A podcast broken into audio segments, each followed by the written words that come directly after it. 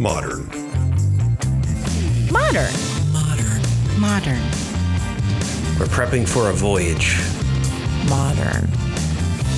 The force of an old fashioned equals whiskey mass times bitters acceleration. Why don't you make that a double? Modern bar cart. What's shaking, cocktail fans? Welcome to episode 279 of the Modern Bar Cart podcast. I'm your host, Eric Kozlik. Thanks for joining me for another interview episode where I track down the best and brightest minds in the spirits and cocktail world so that I can share their secrets with you. This time around, I'm joined by Gian Nelson of Jano Spirits.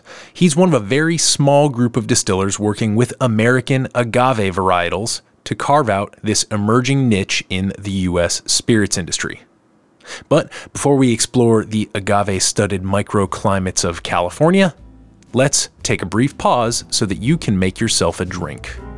This episode's featured cocktail is the Batanga. To make it, you'll need two ounces of tequila. Generally, a silver tequila is utilized in this context, but you can feel free to substitute with any agave spirit of your choosing. One half ounce lime juice, three ounces or so of cola, and salt for rimming the glass. Begin by slicing a fresh lime, squeezing it for juice, and rubbing the spent half around the rim of a highball glass. Next, you're gonna go ahead and roll that rim in the salt and fill it with ice. Since this is a built drink in the style of a Cuba Libre, all you need to do is add your agave spirit, lime juice, and cola to top in that order. And important to the final ritual of this drink, stir it with the knife you used to cut the lime. Garnish simply with a lime wheel or a nice lime twist, and enjoy. The Batanga was invented in the 1960s at a bar in Tequila called La Capilla, or The Chapel, by owner and bartender Don Javier Delgado Corona. In this cocktail, we see the confluence of multiple drink trends. Most notable, we have the collision of the Cuba Libre format with the ever popular Mexican salt rim, which is commonly used to adorn drinks like margaritas and micheladas. Another particularly romantic aspect of this cocktail is that Don Javier is alleged to have used his prep knife to stir each drink, imparting the flavor of the lime plus potentially other savory dishes like salsas and guacamoles that he was also preparing using that cutting board. The Batanga is having what we can only call a moment right now, and that kind of makes sense. You can only have so many espresso martinis before you start looking for something new.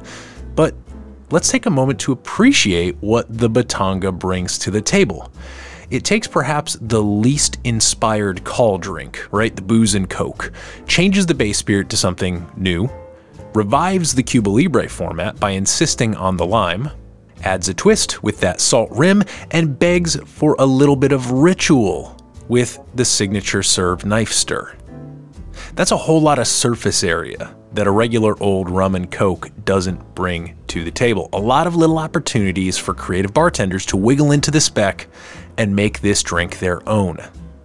Some have done this by adding a little bit of Amaro as a reference to the Fernet and Coke trend that's popular in many parts of Central and South America. Others look to similar aromatized ingredients like Ancho Reyes chili liqueur to simulate the jalapenos that might have graced the cutting board of Don Javier Delgado Corona more than 60 years ago. Of course, you can also get in there and fiddle with the salt rim or the cola or the citrus profile, but I'll leave that for you to decide. So, now that you've got a new Cuba Libre riff to break out next Taco Tuesday, let's turn our attention back to the interview. In this groundbreaking, down and dirty conversation with Gian Nelson of Jano Spirits, some of the topics we discuss include how Gian found his home in the creative and multidisciplinary workspace of the wine and spirits industry, and why he's selected Agave Americana as the canvas on which he expresses his passion. An overview of the different types of agave spirits currently being produced here in the US, specifically the differences between using imported agave syrup versus actual farmed or wild agaves why Mexico is becoming the old world of agave spirits production, and how American and other international producers are responding to a lack of shared knowledge across borders with characteristic punk rock innovation. What it would mean for a bartender or beverage program in Mexico to import American agave spirits specifically to feature on their sipping or cocktail menu, and how many thousands of pounds, let me say that again, thousands of pounds of pinas it takes to make just 10 cases of agave spirits. Along the way, we meditate on the mystical nature of inulin conversion, celebrate the influence of Chicano flavors and cultures, learn how to get your neighbor to let you dig up their agave plants, and much, much more. I've had the chance to chat with Gian in person on a couple of occasions, and I have to say that this interview has gotten me even more excited than I was before about what he and other distillers are doing to raise the profile of American agave spirits. Toward the end of the episode, we will share how you can get your hands on a bottle of award winning Jano spirits, but for now, please enjoy a fascinating glimpse into the emerging category of American agave with Gian Nelson. Gian, welcome to the podcast. Hey man, how you doing? Great, man. Thanks for being here. Thanks for having me. So let's kick it off with uh, the quick intro, and then we'll dive deeper. Who are you, and what do you do? So I'm Gian Nelson. I'm one of the uh, partners of Jano Spirits, a California agave spirit. We started it in 2021 with the idea of using U.S. native agaves for agave spirit production, and um, you know, seeing how far we we can um, take it. So here we are. How far we can take it. I like that. How far we can take it. That might be something that we return to. Whenever I talk to a distiller, obviously there's that hanging question of how'd you get into it? Are you, you know, do, did you get burnt out of something that you originally did? Did you, you know, come from you know, like an X, Y, or Z background. Uh, so I want to ask you about your distilling journey, but I also, just as importantly, want to understand how you came to become a door to door agave landscaper. So you can take those in whichever order you want. And Just uh, tell us the story. How'd you how'd you get into this, and how did you end up with dirt on your hands, knocking on doors? Dude, I love it, man. Because like, eh, there's so many cool points here. Because first, like, I've always said this about the distilling industry. Like, we are just a bunch of rejects from other industries, you know. And so, like, anytime I go to these conventions, you, like you're talking about, like every single time, it's like I came from a chemistry background. I came from um, you know, a, a, a, science background or, you know, crazy guys from like, I was like selling clothes and then I just like was doing a little shine on, on the side. And so I think it's been a really fun trajectory for for Jano, for myself, I mean, for me, I came out of the Marine Corps in 2012 um, with really no sense of direction. You know, there wasn't really a big, um, you know, guide map for me when I was getting out. And um, I actually fell into wine, as random as that was being in Orange County. I met with a um, family, I dated their daughter, and they had a vineyard. I'm in a winery there, and I just um, something kind of clicked in there where, uh, for the first time, I had the ability to ask why something was being done and, and the having the creative outlet. You don't really get a lot of that sometimes when you're in a uniform. And so when I got into it was it was a perfect harmony of hard work, um, science, creativity, art, um, and kind of expression. And so I was in wine for about four years before I got into distilling. And um, what I really loved about wine was being able to be multifaceted. We were in the fields working in the vineyards. We were, you know, when it was time to make the wine, we were in the crush pad, you know, obviously harvesting and, you know, getting the grapes from from the vine all the way into a barrel. And then, you know, any other time of the year, you were bottling, you were taking care of barrels, blending, tasting, uh, working in the tasting room, putting labels on bottles. You were just doing everything, um, you know, and I really love that. And so distilling was kind of a a great transition for me because in craft distilling, it was really still coming up in like 2016. Um, and so there really wasn't a lot of craft distillers out there, especially like in California. And I decided it was a really good place uh, to kind of grow.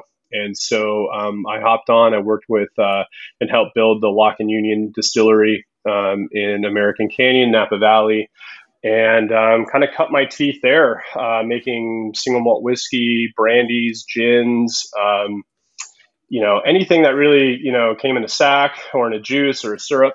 Um, and then, and then, yeah, finally to Jano was really the cultivation of everything that I loved about wine and spirits was how do you take a natural product uh, like a plant, uh, like an agave, and then harvesting it like we did in wine, doing the process of, you know, fermentation, into distillation and then you know finally your expression of of what it is. And then having a mexican american background where agaves were always around you whether you were in mexico or i grew up in southern california you know it's just a natural i don't know kind of route to take. Um, and so uh, we we ended up yeah, trying to do it in the way that we thought was as authentic and transparent as possible. Like, how can we not make a tequila? How can we not make a mezcal? You know, we wanted to do something that was very unique um, to to California, United States, and uh, you know, uh, I can go all day about you know finding the Americana agave. Um, and you know doing our first couple batches by almost serendipity but then the landscaping part came in because there aren't as many um, agave americanas being row cropped, um, you know, in California. You know, the, a lot of guys that are planting, um, you know, started with uh, the Tequilana, the Blue Weber. Um, and so the only way that like we've been able to kind of grow the agave americana category has been by literally knocking on people's doors because the agave americana has been you know used as a landscaping you know plant for for a long time. And so a lot of people have these agave americanas in their front or backyards and they don't really know that they could be used for something other than um, ornamental or what happens when the the quiote grows the big stalk and all of a sudden it goes to mush. So it's been kind of fun to be that guy that can knock on the door and go, "Hey, by by the way, when that thing ripens up, I can I can take that out from you, or your your little babies that that grow from the agave. And so so yeah, that's that's the long-winded answer. I love that uh, you have the the Marine Corps background because I want to key in on on the point that you made about wine being multifaceted and, and sort of the process of getting into the wine and spirits industry being more of a nose to tail process for you where you get to kind of touch the different aspects of not just the product but the process and all that comes to my mind is Forrest Gump when he's taking apart the rifle. Gump, you are a goddamn genius. And it's like, no, that's not the point. He's not thinking at all. Like it's he's just he's the automaton, and and you're coming out of this, um, you know, out of this culture where at least to a certain extent, the the the sort of unquestioning, you know, top down, very um, streamlined decision making without any question to the why or the wherefore is is rewarded and good because it, it gets results. But now you're in this different industry where the why suddenly seems to leak into every aspect of the process as opposed to being sort of protected from the process. So so that's interesting to me. Before we get further into this, I, I, want to talk about your selected agave of choice, this uh, agave Americana, because uh, another Californian who has roots in the wine industry, uh, Burke O'Halloran, he came on our show a little while back, a couple years ago, and he's working with some California sage in this, you know, kind of like as, as a way of like, you know, developing a, a unique product with a sense of, of terroir that is separate from the, the vermouth um, Artemisia tradition. So I'm seeing some parallels here. Tell us about agave americana. Yeah. Oh my God, man. It, uh, that's the cool part about using a, a very terroir driven pro- natural product or plant, you know, um, like agave. I mean, agave americana, like any other agave, are big water pots. They suck in all the water and minerals and and um, you know its surroundings, just like a grape does, and it, and it does it for seven to forty years. And so, you know, what we're really trying to do with these agave americanas is not only express the fact that you know we have native agaves here in the, in the United States that are very unique to us, but that the terroir and and, re, and the regionality that you can have with these agaves are very similar to to grapes or or maybe sage. Um, what fascinates me with the whole process is is having the abundance of microclimates here in, in, the state of California. You know, we have the mountain ranges, the valleys, the coasts, the deserts, um, where uh, where agaves grow. Um, you know, in, in, all of them, um, specific ones uh, mostly. And so, how can we isolate those agaves, grow those agaves, and celebrate where they're from and the people that have taken care of them or the community around them because I think they tell a story. They've been there for longer than we have, you know, carried on the backs of Native Americans and, and other people.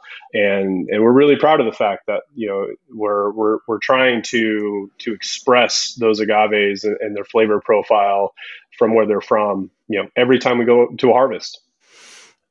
I think that we should talk a little bit as well about the types of agave spirits that are being made in America because we've gathered at this point that you are trying to do something different from tequila, mezcal, sotol, et cetera, et cetera, in that you're not in Mexico. Cool. that's like a that's like a, a, an arbitrary line drawn on a map and we know that their laws and our laws are different and there's many reasons why what you're doing is is different from that just in a like a an in principle way. Um, but in practice, what kinds of agave spirits are currently or have been being made in the United States? And kind of where do you situate your approach within that portfolio of things that are already being done, things that are already out there labeled as American agave spirits?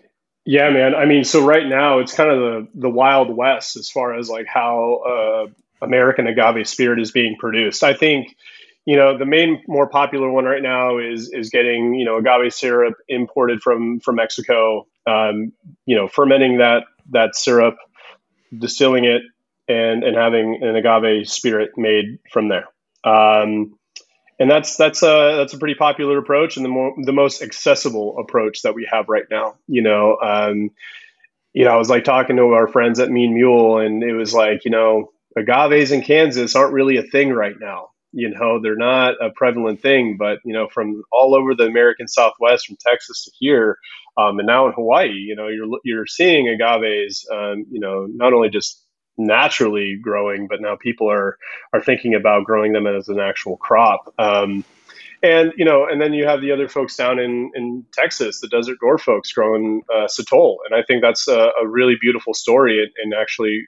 Uh, we would like to think we have an aligned mentality on on what they they were doing. You know, first they were naturally harvesting or, or native ha- harvesting, you know, agaves um, on people's or uh, not agaves, sotols on on people's ranches, um, and and using and using them to make a spirit. You know, and, and here in California, there's a big movement of agave growing. You know, we have the California Agave Council, which we're really proud of being a part of.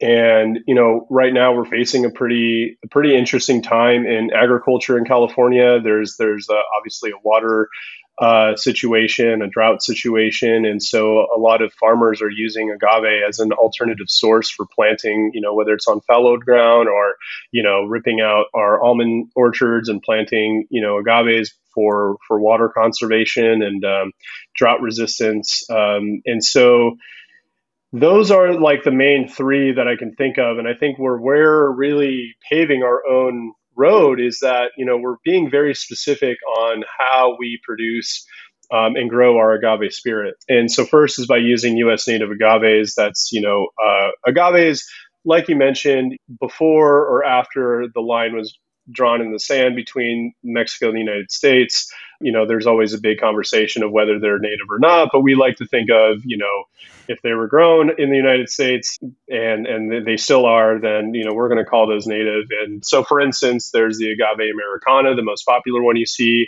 There's the agave parryi, which has been uh, you know very um, uh, grown by the Native Americans in Arizona for a long period of time.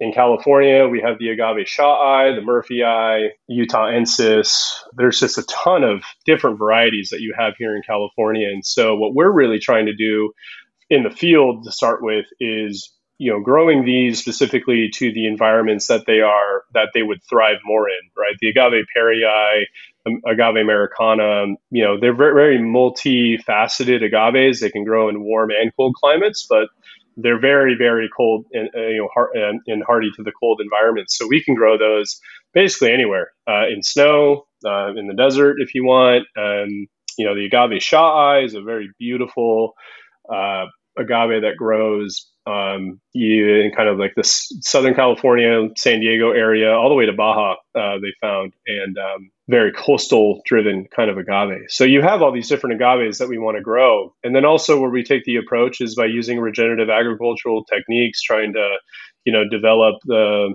the, the land and the soils in a very um, organic way and, and using only good practices so we can have, you know, better higher sugar, tastier agave which then lends to our fermentation practices. We we try to do uh, native fermentation as best as possible, uh, so we can really um, you know show the terroir and the agave as best as we can. Um, and so that's what we mean by really moving the you know blazing our own trails is just to really trying to to do it in a way that you know is just yeah our own. Yeah, we're gonna put a pin in fermentation. We might come back to that, but I imagine it's a little bit bizarre to somebody like driving on a road because I've been to California a number of times. I have family there in the Central Valley. And so I've driven through those almond orchards. They look like almond orchards, they look like agriculture. But if I were to drive by an agave farm, I would be like, is what is that? Were you just growing these for for landscaping? Like, you know, just put these in people's yards now? Like it wouldn't seem like agriculture to me, at least initially. Mm-hmm. And I say this with a little bit of inf- like, you know, background myself. I grew up on a Christmas tree farm, which is not all that similar from agave because they take around the same amount of time to reach maturity. And you've got, you know, you've got some families, you got your firs, you got your spruces, you got your Frasers, you got your whites and your, you know, blues, you know, different, different types, right?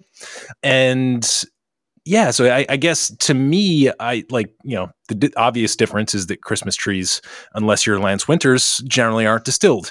Um, but so, so I guess to me, I want to go back to you knocking on people's doors because what happened? Like, what do you do when you knock on somebody's door and they say, "Yeah, go nuts, take the pups, take the whole thing"?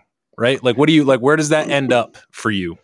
It's it's really grown into a really fun little community because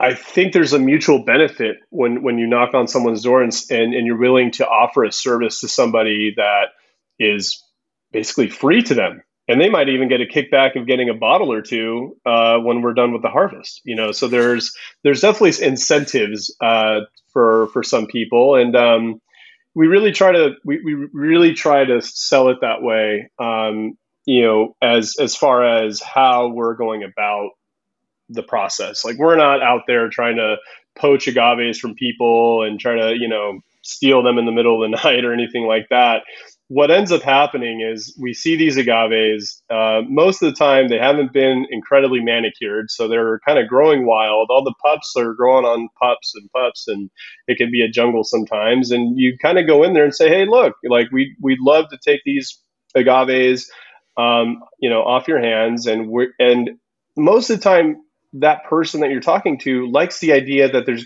that these agaves are going to be used for a better purpose than just sitting, uh, you know, wild in, in their front or backyard. So, um, and that's grown into a really interesting, like I said, community because you get to know one another and like, why did you get those agaves? You know, sometimes it's people that have had them on their property for 10, 15, 20 years. Um, and, you know, they tell you the story of, oh, I just put one agave there 20 years ago and now I have all these. And, you know be really helpful for you to rip them out. Or uh, in the case of our uh, good friend Henry Garcia, he planted uh, his agave americanas uh, to make pulque with his father.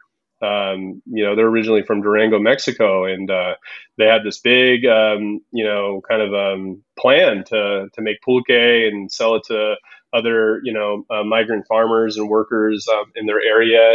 And unfortunately, Henry's father passed away before that could come into fruition. Um, so we when we got to meet him, it was uh, you know just serendipitous that we were both looking to use these agaves for for a good purpose you know and to help that like henry and i are both marines we're both mexican americans we had a lot of the similar you know storyline of just getting to the points in our lives and uh and now he's a friend for life. Now he's he's part of our our Jano community. And so when when we do these things it's been it's been really you know humbling to to be able to n- knock on someone's door and then immediately become friends. And then they call you hey i got more pups and uh, you're the guy or oh my friend has some more pups and you're the guy. And they just know it's it, it, it, this is a real i couldn't even call it grassroots. I don't even know what to call it agave roots story and just like literally going to people's yards and and trying to trying to do this that way. Yeah well it's it's it's real in a way that it it's that it's not once the autoclaves and diffusers, you know, and the venture capital kind of enter the equation. And I think that's what resonates with people for sure. This episode is brought to you by Direct Fire Consulting. This is my brand new venture for 2024, so I thought I'd take this opportunity to introduce you to this new project and the kinds of people I'll be partnering with as I build out the portfolio.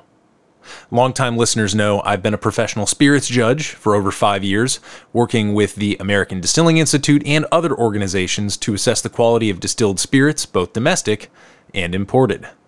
I've also spent more than seven years partnering with distillers here in the Mid Atlantic on everything from product development to staff training to special events. So if you're a distiller who's looking for a helping hand with anything short of running your stills, I can't do that for you.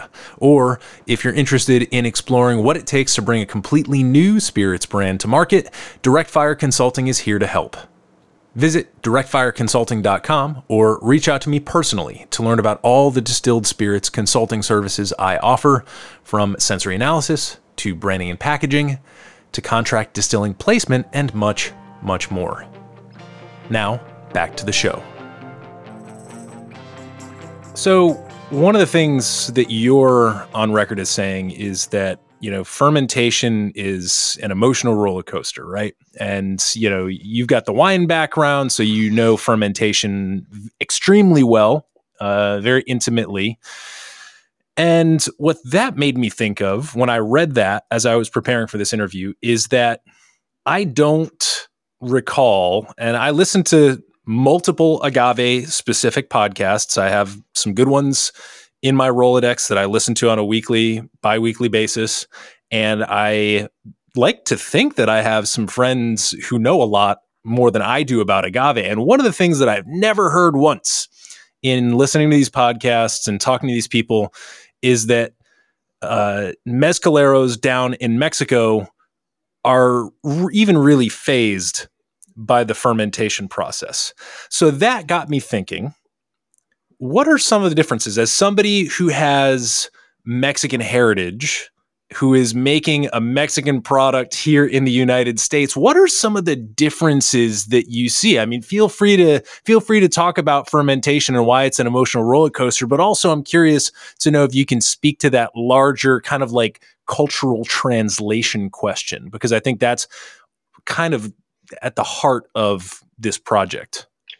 You bring up a lot of great points to talk about because what we're really dealing with is is almost a comparison of like an old world and new world mentality that we go into making agave spirit you know? Um, it was like the same thing when we talked about the new world and old world in wine you know? You asked um, old world wine producers um, and i'm generalizing here uh, why do you do this why is it that you guys are doing this or why don't you do this and most of the responses I ever got was, well, that's just the way we've been doing it for 100 years, 200 years. And, you know, and if it ain't broke, don't fix it.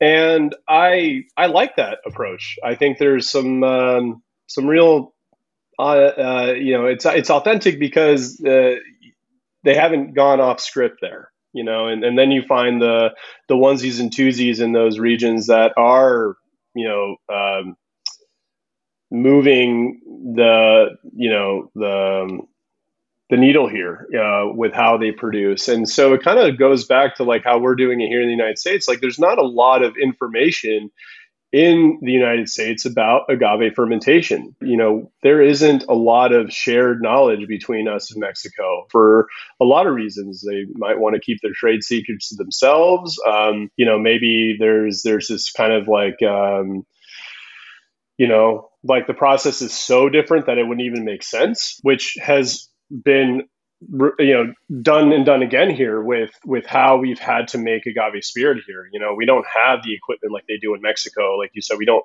have the quarter million dollar auto diffusers. Like we don't have oh, i'm sorry the, the autoclaves and, and diffusers. And um, we don't even have hornos. Like we're literally building pits in, in people's farms and cooking agaves because that's the only method we have here um, when we go to shred agave, yeah. we don't have those. And, really and then uh, California sees smoke, right? And everyone's and everyone's completely unconcerned. oh yeah, yeah.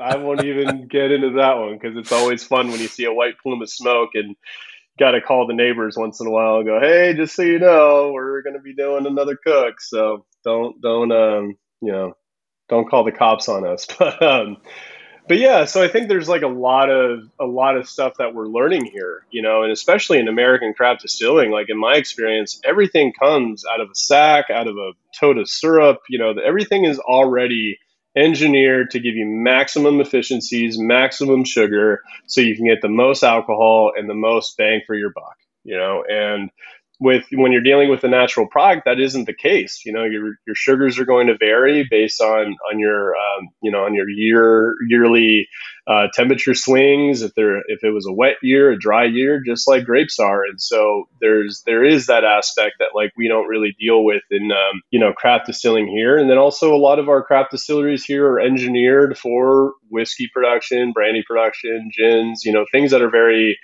very mainstream here versus you go to Mexico, it's, you know, in tequila or mezcal, their process is strictly to make one thing. Um, and that's, you know, their agave spirits. And so kind of going back to the Marine Corps thing was something that we learned very well was adapting and overcoming, you know, and so we've had to basically build our own practices here in California and every producer that's doing it here uh, does it in a similar way, but we're doing it differently. Um, and so we've basically had to figure out how do you cook the agave? How do you shred the agave? How are you fermenting the agave? Um, and the reason it's such an emotional roller coaster for us is because we're trying to ferment something that ideally doesn't always have all the fermentable sugars that you want it to have. The inulin conversion can be so mystical, you know, and the fermentation could be such a wild ride because one day it's doing great and you're like, cool, this is going to be done in, you know, a couple days. You come back the next day and it's flat. Like, what's going on here? Like, what are you doing? And so you really have to be in the moment and adapting to the fermentation. And then also, you stop taking the science out of it sometimes and you just really kind of go with your gut, um, which I think the old world guys do that very well. So we've been I've been really trying to play both fields here. You know, on one hand, I want to be very scientific and driven in in a way that's all data points and, and note taking, um, and then on the other hand, it's you know, let it be, see what happens. You know, and um, and I think uh, I think we obviously have so much to learn uh, and more repetitions to get under our belts. But the more we do it, the more we understand it, and the more we're honing in on on on our on our process and flavor profile. It's so interesting to have that old world versus new world comparison because I think the US is used to being the new world, but having that new world come with privileges rather than um, sort of like handcuffs, if that makes any sense. Like we're we're used to having like that automatic judgment status. What is it? The judge, what was it? the judgment of 1970? What? Four, I think it was. Yeah. Yeah, I think it was. I was going to say 74. Man, okay, I was actually going to be right. Uh, you know, where where California suddenly, you know, uh, breaks onto the world stage in a you know in a blind judging of wines, and we're like, oh my god, it's possible. You wine from California, and then all of a sudden we're gangbusters, and New World is sexy and bada bada bada, right? So, I think from and then uh, a similar thing i guess you could say about american single malt maybe in a different way but i think we we we get to sort of romanticize the rebel status of American single malts is like, ah, oh, we're not a bunch of stodgy old Scottish guys sitting on an island smoking peat, right? Where we get to, we get to do different things, and because we don't have the rules and the set of cultural expectations, we can go out and be, you know, unique. But when it comes to agave, like it really does feel like you are trying to engineer what has been occurring in Mexico for hundreds of years almost from the ground up. Mm-hmm. And to be fair, I don't know where you stand on this, but if I were trying to imagine myself into the viewpoint of a mezcalero from Mexico and I were to hear about American agave producers, I'd be like, yeah, yeah, right. Like not not in a million years would I ever share with them or like those those guys are just off doing crazy things. They're never going to be able to do what we do down here. So all of that leads me to a question that I didn't send you beforehand, but I'm curious to get your thoughts on this. What do you think it would take? Like, let's just do an imagination exercise. Like, can you imagine a world in which a Mexican bartender, because Mexico City and other regions of Mexico is just blowing up in terms of the cocktail scene, what do, do you think it would take for a Mexican bartender to import an American agave spirit specifically for use on their agave spirit sipping menu or on their cocktail menu.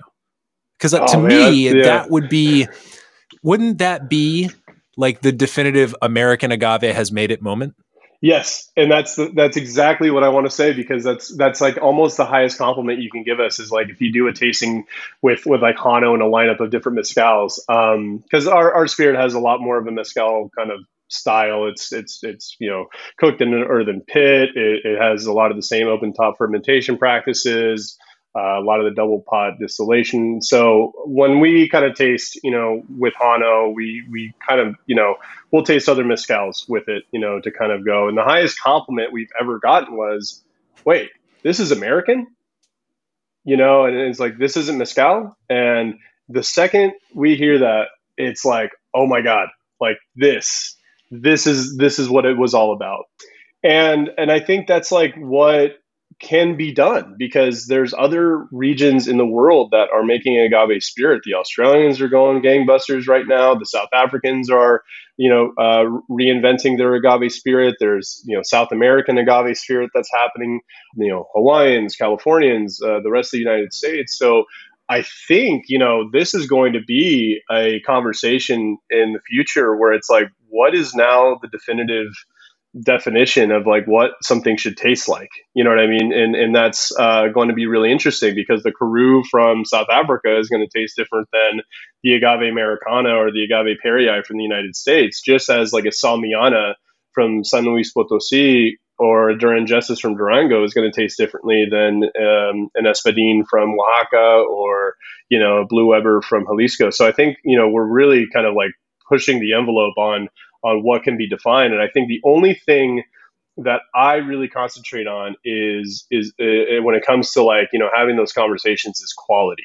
You need to have quality be the forefront of, of the conversation and make sure that whatever you are making is done with full transparency. You know, I know the the additive thing is a really hot topic right now, but you know, for us, it's like it doesn't get more authentic than making it as as you know in these um, I wouldn't even call them primitive ways, but very ancestral ways of making it. And I think the world's going to have a really good time trying to you know pick itself out. One other thing I'd love to talk about too, that we talk about, you know, the Mexican American borderline is something that's been really interesting too. Is you know we have a huge Chicano population here in, in the United States. You know, Mexicans that uh, me, you know Mexicans that were born here, you know, and grew up here or immigrated here. You know, I was born in Mexico, immigrated here with my my family. My dad is American, but it's really it, it's been a really cool conversation too with with other Chicanos or Mexican Americans because it's nice to be able to drink something that was made by someone like you, you know, that that can identify this as, as you, that has the same story as you, maybe growing up in the same neighborhoods, you know, having the same kind of like, you know, par- family parties on the weekends or seeing your relatives in Mexico every, once a year or so um, and then be able to drink something together and say, hey, this is ours. You know, this is a, a blend of, of, of, all of our cultures. And California has so many different cultures and and um, and people here that you know, I, I, I, we really strive to make this a very Californian product for anyone who identifies as a Californian. You know, and um, so that's been that's been really important. So when I go see my family in Mexico City, um, it's been really fun because there's no objection to what we're doing with them. They think it's awesome that we're making an agave spirit, you know, and and uh, and how they're able to say, yeah, my gringo cousin is is uh, you know an agave spirit maker, not a mescalero, but you know they, they use that term very freely. But um, yeah, uh, that that's been a really cool experience with all this too. Well, again, I'm drawn back to this new world, old world comparison because, you know, one of my favorite quotes is that uh, morality, like art, means drawing a line somewhere. Right. And if you go back to old world, this this goes back to a, a recent conversation I had with um, Devin Trevathan at Liba Spirits about, you know, like authenticity and like what it means to go into a traditional dis- uh, distilling area where things are marked off by lines. If you're on this side of the line, you're in champagne. If you're on that side of the line, you're fucking out of luck, yeah. right? Yeah. Um, your your bottle price just dropped by forty percent.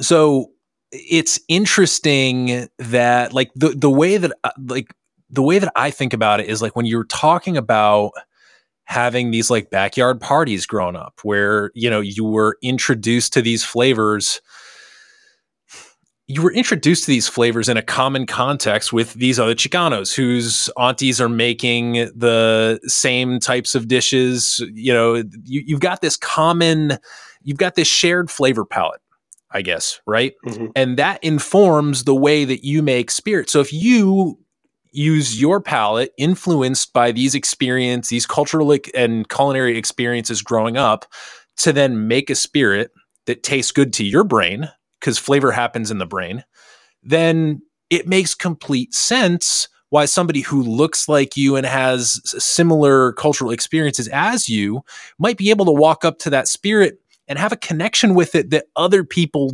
don't, who don't have that shared flavor palette.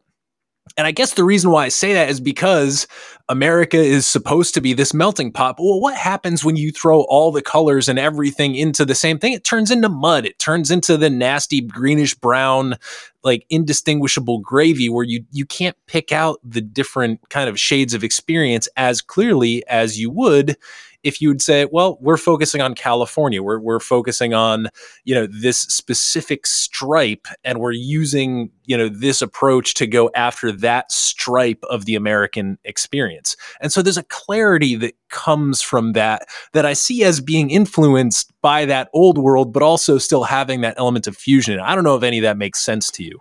It does, and I think there's a lot, lot there because I think as Californians we do have a, a, a, kind of a pioneering spirit. You know, if you look at all the the history of our you know uh, ancestors coming west, you know, uh, there's they had to make it. They had to persevere. They came here with an idea that there was prosperity here, and they probably quickly realized that it wasn't all just you know the gravy train out here, and we we had to work hard to to to make it. And um, you know, and same with my you know Me- Mexican ancestry too. They had to work just as hard coming here and, and and trying to make a name for themselves. And I guess what I'm trying to say is like you know there there are common common stripes in, in a lot of uh, the the American you know mindset. Um, and I think that we we really try to celebrate that you know by by working hard and by doing it the right way and just not cutting any corners. And there's kind of a, a of an open mindset too of like we said we're not we're not straddled by by tradition here. We can do whatever we want, you know. And w- when it comes to like agave, that's what's so freeing about you know trying to figure this out without any any strings attached. You know, I'm not trying to make a tequila. I'm not trying to make a a mezcal. I'm not trying to stomp on anyone's toes. You know, when it comes to making the spirit, we're we're doing this purely out of love. You know, and purely out of out of just passion for for the plant, um, you know, for the people that that identify with it and their their heritage.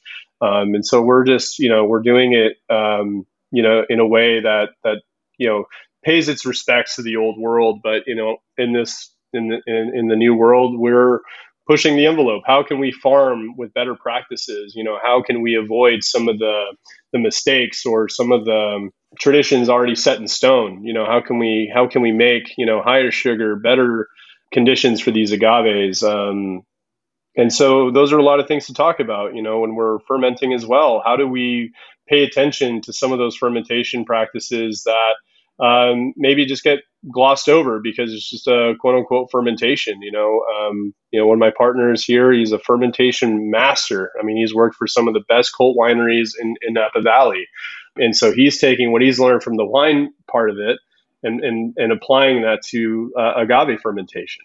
And then, you know, the years that I've been making American single malt and brandies and gins and whatnot, taking my experience behind a still and and trying to push the envelope there by trying to, you know, really make the the cuts as as precise as possible or you know how do you use the tails in a way or the esterification of the acid from the fermentation you know um, to to get you a better ester profile? Like those are the things that maybe don't get talked about all the time in, in a in a in a you know a little mezcal still you know down in oaxaca. Who knows? I, I would love to you know i would love to have more conversations with them but those are the things that we get to focus on when you don't have any baggage or any kind of any anybody that you know, I wouldn't say look over your shoulder, but who cares? You know, we're just we're doing what we're doing. Yeah.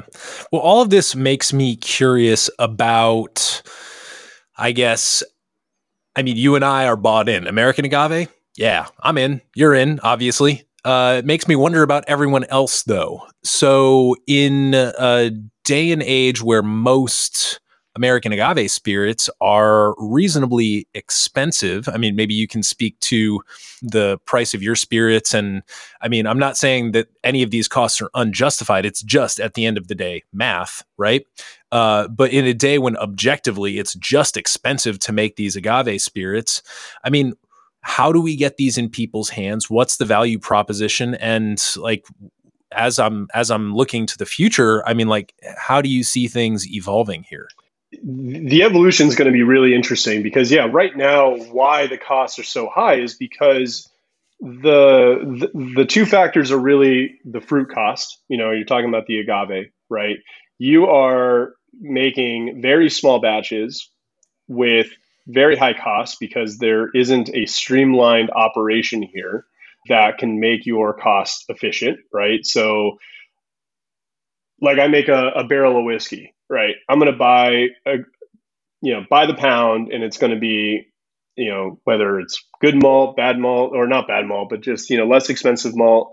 You know, that's going to dictate di- uh, dictate your overall cost. Um, you're going to look at your yeast, your enzymes, but everything else is pretty pretty fluid. You know, which makes your efficiencies really high, right? That malt is jam packed with with uh, starches and, and, and enzymes. So all you got to do, I mean, easy enough is just go through the process and you'll probably end up with uh, really good efficiencies versus agave you know on any given day my brix can change by 5 or 10% which is going to change my overall output of a bottle cost you know and especially when you get such a low yield for as many agaves as you get you know i mean historically and this is in every case, you're going to get about 10 cases or 120 bottles per ton of agave. So per 2,000 pounds right? So if you're looking at doing, you know, two tons, you know, you're getting 20 cases, that's 240 bottles. But, you know, to process two tons, to harvest two tons, all the labor costs and all the other costs associated, you know, you got to jam pack into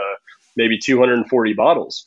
And so you, you really, you know, so what, what's kind of currently happening is you know guys in California and probably other places are trying to figure out how do you streamline that, which is a very American thing to do, is try to get it like super industrialized and whatnot.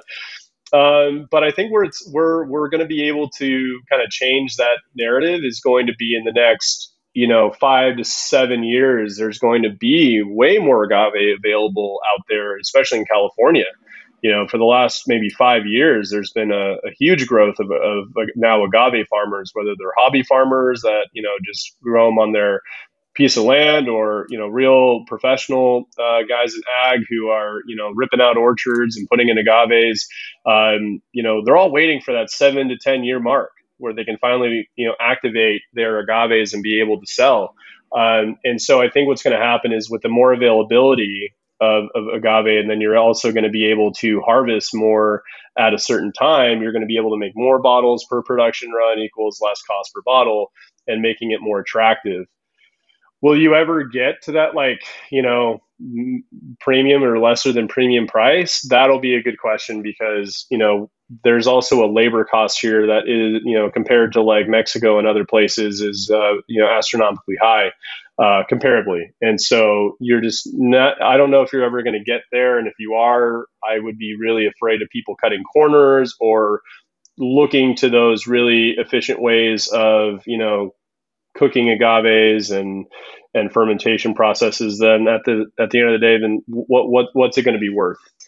Where I see Jano kind of going with that is is especially that is is you know trying to get as many of those native agaves in the ground or finding those agaves in the ground and and producing more but never really straying away from our process or what we really believe in and just allowing us to stay small um, because we want to focus on it. We want to spend every ounce of our time, you know, whether it's 120 bottles or 1200 bottles, you know, they're all going to be made the same for us. Um, but what we're also doing is helping other people by lending our expertise. And, and, you know, there's going to be a big surge of other craft distillers, I believe, in the United States that once agaves are more available, are going to take a shot at making their own. And they'll probably quickly learn that, you know, it's not as easy as, you know, taking a tote of syrup and, and fermenting it and uh, just sending it through a still, that there's other factors here. So I think some of us right now are trying to lay the foundation for other people so that way they can kind of go ahead and, and uh, give it a shot and have a higher success rate than some of us had in, in our beginning days. It's interesting how you describe using literal, you know, bottles, cases, and tons, the sort of natural limits that nature places on this process. And I think thinking back on many of the spirits and traditions and practices that yield some of the most incredible flavors, it seems like there's some wisdom in understanding those natural limits and using them as guidelines as opposed to you know trying to fly a little too close to the sun and you know manufacturing yourself into essentially vodka. Um, and then what do we see from there? Vanilla right? Like we we we've seen this story. Oh, you know anybody who's paying attention has seen how the story plays out. And so i do think you know, you you were you were mentioning, uh, you know, one of the benefits of of being in this quote unquote new world agave tradition is that you can learn from some of the mistakes that are, you know, maybe currently even playing out in in other places. And I think to me, that seems like a really nice one to try and avoid. And it's not difficult to do that, right? Like like you're you're you're kind of describing that this thing has some natural limits. Is and hey, if we kind of stay in the on these rails and are willing to pay a little bit more for it, maybe a lot more for it, as the case may be, then we can at least avoid that trap and sort of the the economic and environmental you know tire fires that can can ripple outward from that. So th- that's a discussion perhaps for a for a different episode but tell me a little bit more about your portfolio because we've been dancing around uh, the fact that you make these delicious spirits. Uh, tell us about your your lineup and you know give us some rough pri- price points. And obviously our listeners are going to want to know where they can try these things that people walk up to and say wait that's not mezcal yeah, I mean, so the portfolio is super easy for us because we make it by batch, and the batches kind of line up by by vintage at this point, you know. And um, so we we had our first batch come out. Um, I believe it was 2021 or two. Man, it's been whirlwind. Um, and then batch three came, uh, I'd say shortly right after. But basically, we were making 10 to 15 cases at a time you know, or even 15 to 20 um, and in our last one. And basically, uh, it's pretty simple. Right now, there's only agave Americana out there. And like we talked about, we're gone and, you know, we're finding um, and, and, cultivating these relationships with uh, these, um, you know, agave growers, ranchers, uh, whoever would be willing to help us out. Um, and, um, and, and then for us to help celebrate them and tell their story. Um, and so that's what's really been kind of like now in the future is, you know, batch two is almost sold out to be completely honest with you. Um, it's, it's been very humbling to see the interest in not only just the consumer, but the industry, you know, people that are willing to take a, a chance on your product by putting it on the back of their shelf or on their storefront and, and be able to say, Hey, you know what, I'm going to take a chance, um, and, and help you out and uh, and we do our best to um, you know to help them by supporting them and you know coming in and tasting them on it or giving education classes or you know just sending people that that right way. You know a good friend of ours chris sinclair has a great bottle shop in sacramento the good bottle shop also has an amazing podcast. But you know he's been one of the earliest supporters of not just jano but you know California agave, and it's great to have a friend like that that you can go in and, and get the you know the the real perspective of someone on his end and of you know what are people saying about your your agave spirit? Are they coming back and buying another bottle? Or are they just intrigued and, and just want it as a as a memento? Um, you know who knows? Um, and so all of that really helps us kind of look to the future because we're planning on doing some harvests this year. Um, in, a way that that really accelerates what we're talking about. You know, working with some friends down south of us who have you know a couple of agaves that need to get ripped out. Well, instead of sending them to the compost pile, let's make some spirit out of it. And if we get five to ten cases out of it, fantastic. But what we really want to do is tell the story of the agaves, the people that grew them, and and use some native fermentation practices that we're working on, even using the well water from that property to cut the spirit down.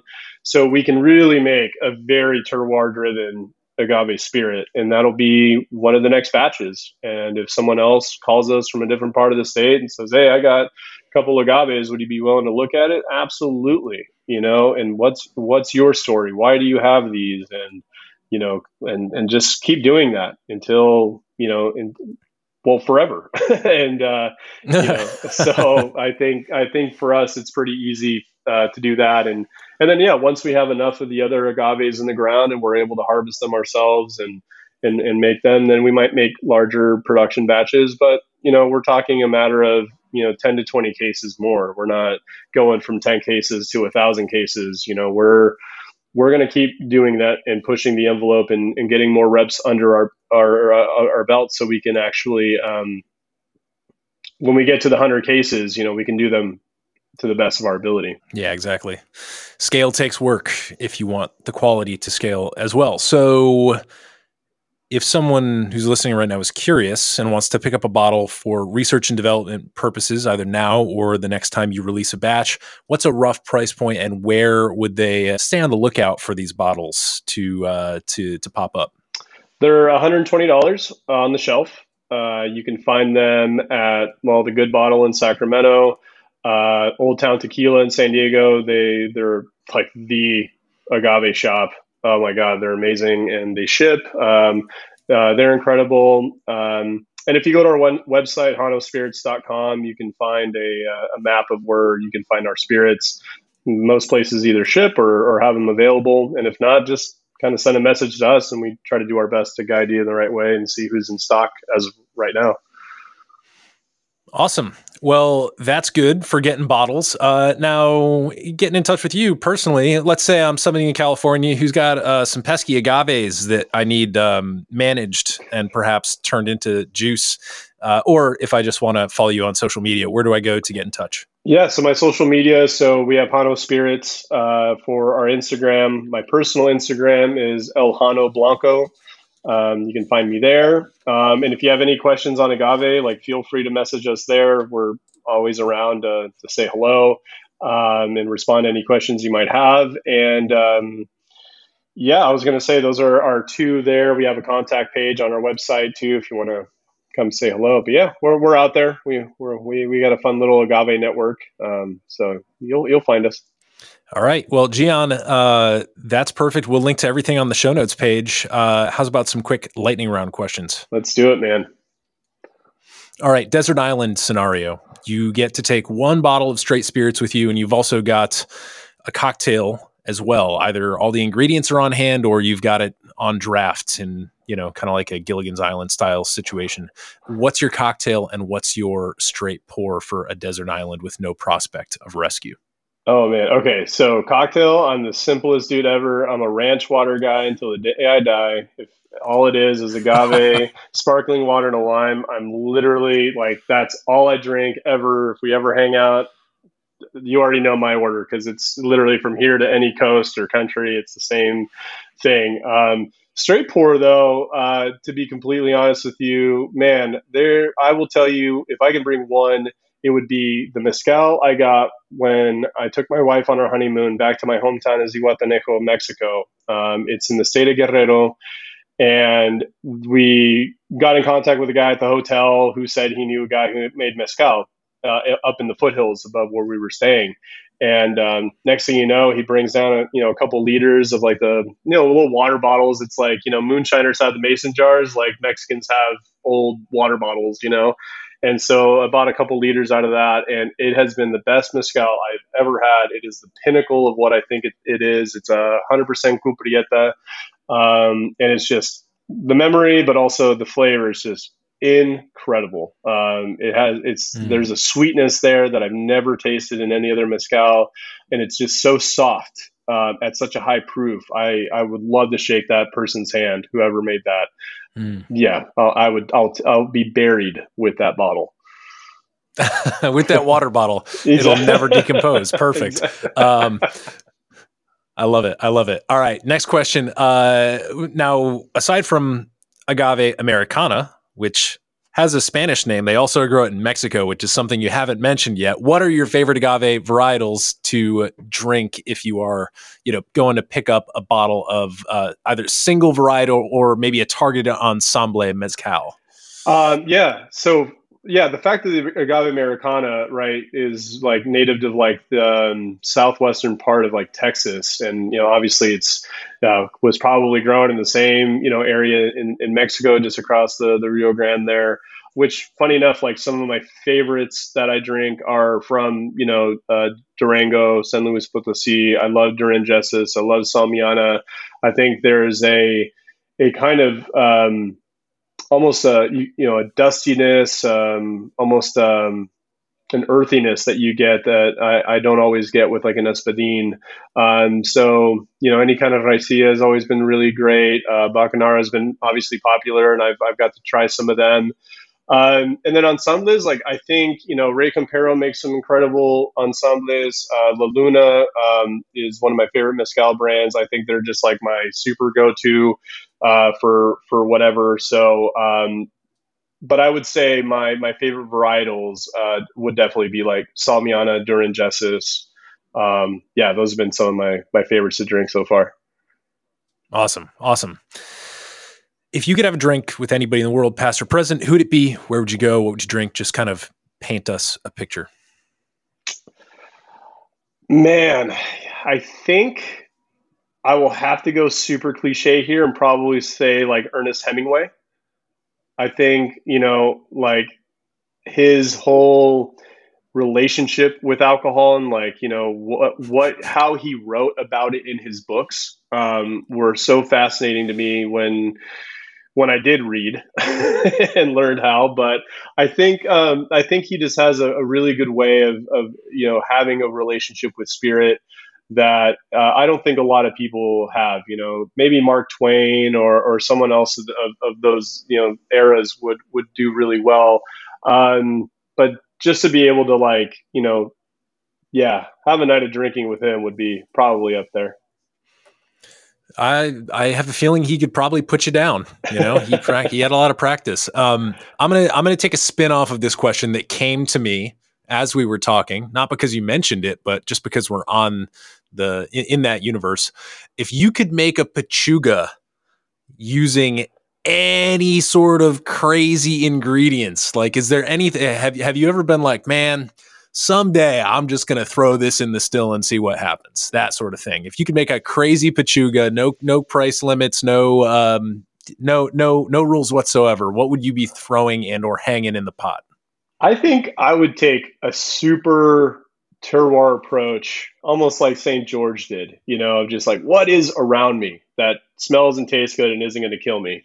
So I think we we ha- we've had those conversations of just like, well, all right, who's getting married or like what celebration are we going to have? Like who who can we make a pechuga for? You know, and basically, you know, if we're doing a harvest in like the central coast of California where it's you know very like bay laurel and all these like beautiful natural grasses and coastal you know plants and, and, flowers like how can you do that when you're making a you know a batch you know from down there? Or if you're in the desert you know can you use the desert sage and can you use manzanitas and yuccas and all these different beautiful things of the desert? So if it were up to me like that's where it would be very very meaningful to me to make a pechuga because I, I appreciate the regionality of pechuga. Some people are putting turkey, some people put deer, iguanas, you know, they're putting different dragon fruit and all this beautiful stuff. And I mean, in California, it's just a, just a, a, a platter of, of different spices and, and botanicals here that you can make something really, really special.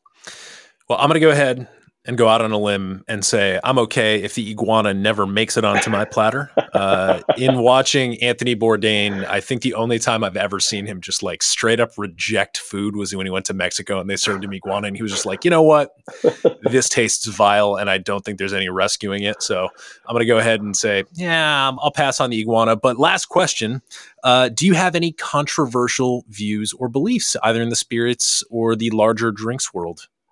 You know, I don't know if they're controversial. I would say I'm pretty stubborn when it comes to how I think about spirits. I'm, I'm I'd like to think of spirits as, as having to be made in a very authentic way, right? So for me, it's like when we're talking about making whiskey, you know, like I try to use the the best malts, the best you know barrel profile, the aging it the old fashioned way of just letting it sit in a warehouse for as long as I can. And, you know, so when I see a lot of the, a lot of what the industry does, I mean, personally, I've never really looked at a lot of those as uh, mm, guidelines for me or any kind of like inspiration. Um, so I, I guess for me, in, in the craft that I make, I, I just try to keep it as, as authentic as possible. And, um, yeah, that's, that's all I got to say about that.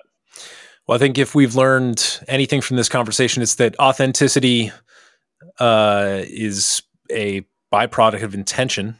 And you certainly can't get there unless you've got the intention. It also comes at a price. And it seems like there's two ways you can react to that, either as a, a maker or a consumer. You can say, ah, no thanks. Or you can say, ooh, that's exciting. And uh, I think we know, based on the hour we've just gotten to spend together, where you fall on that particular spectrum. So, Gian, I want to thank you for all of the insights you provided here about the American agave industry at large, uh, about the process of taking California and really uh, helping to make a name for for your region and for the great work that's being done there by you and by others. Just remind us one more time where can we find you in the digital space and uh, give us just the, the the brand and and all that good jazz. Yeah, Eric, it's been an honor, man. Honestly, I wanted to thank you first for having a platform for a lot of the craft distillers out there that that you know want a voice and and I've I've listened to your stuff and and you've really done a great job of allowing people to really tell their their truth and their story. So thank you for for from all of us. Um, and you just had our good friend Devin on there. She's our gal, man. Love that girl to death. Um, but as far as me, uh, Jano Spirits, you can find us on Instagram, Jano Spirits, or my personal Instagram of El Jano Blanco check out our website, janospirits.com. Um, you can find uh, all the retailers that carry our product and then look out for more. We're doing some more harvests this year. Um, and if you'd ever like to participate, I'm talking about you, your listeners, the world. If you ever want to come by and get sweaty in an agave field with us, uh, let us know. We'll get you on the list and uh, we'll, we'll make some cool spirit. Bro, I can't think of a better way to, to end and to sign off here. Let's get sweaty and cheers to you. cheers, amigo. I love it.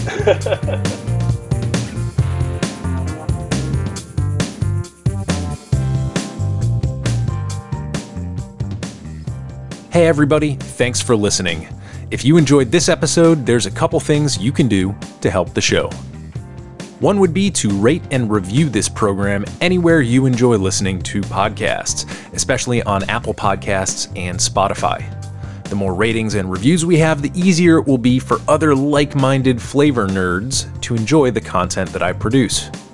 You can also follow the Modern Bar Cart YouTube channel where I post video clips from the podcast and beyond, and you can join our growing Discord community which is where our listeners submit questions for upcoming guests and chat about all kinds of fun spirits and cocktail shenanigans. It's also where I share fun perks and discounts that are too exclusive to blast out on the airwaves.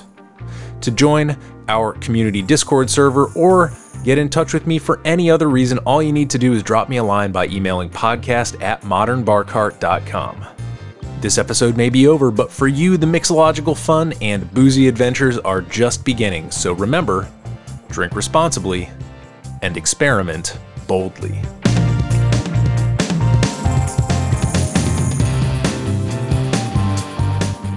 This episode was made possible with editing and sound design by Samantha Reed, American Agave Insights courtesy of Gian Nelson of Jano Spirits, and a little bit of interview magic by yours truly. This has been a Direct Fire Studios production, copyright 2024.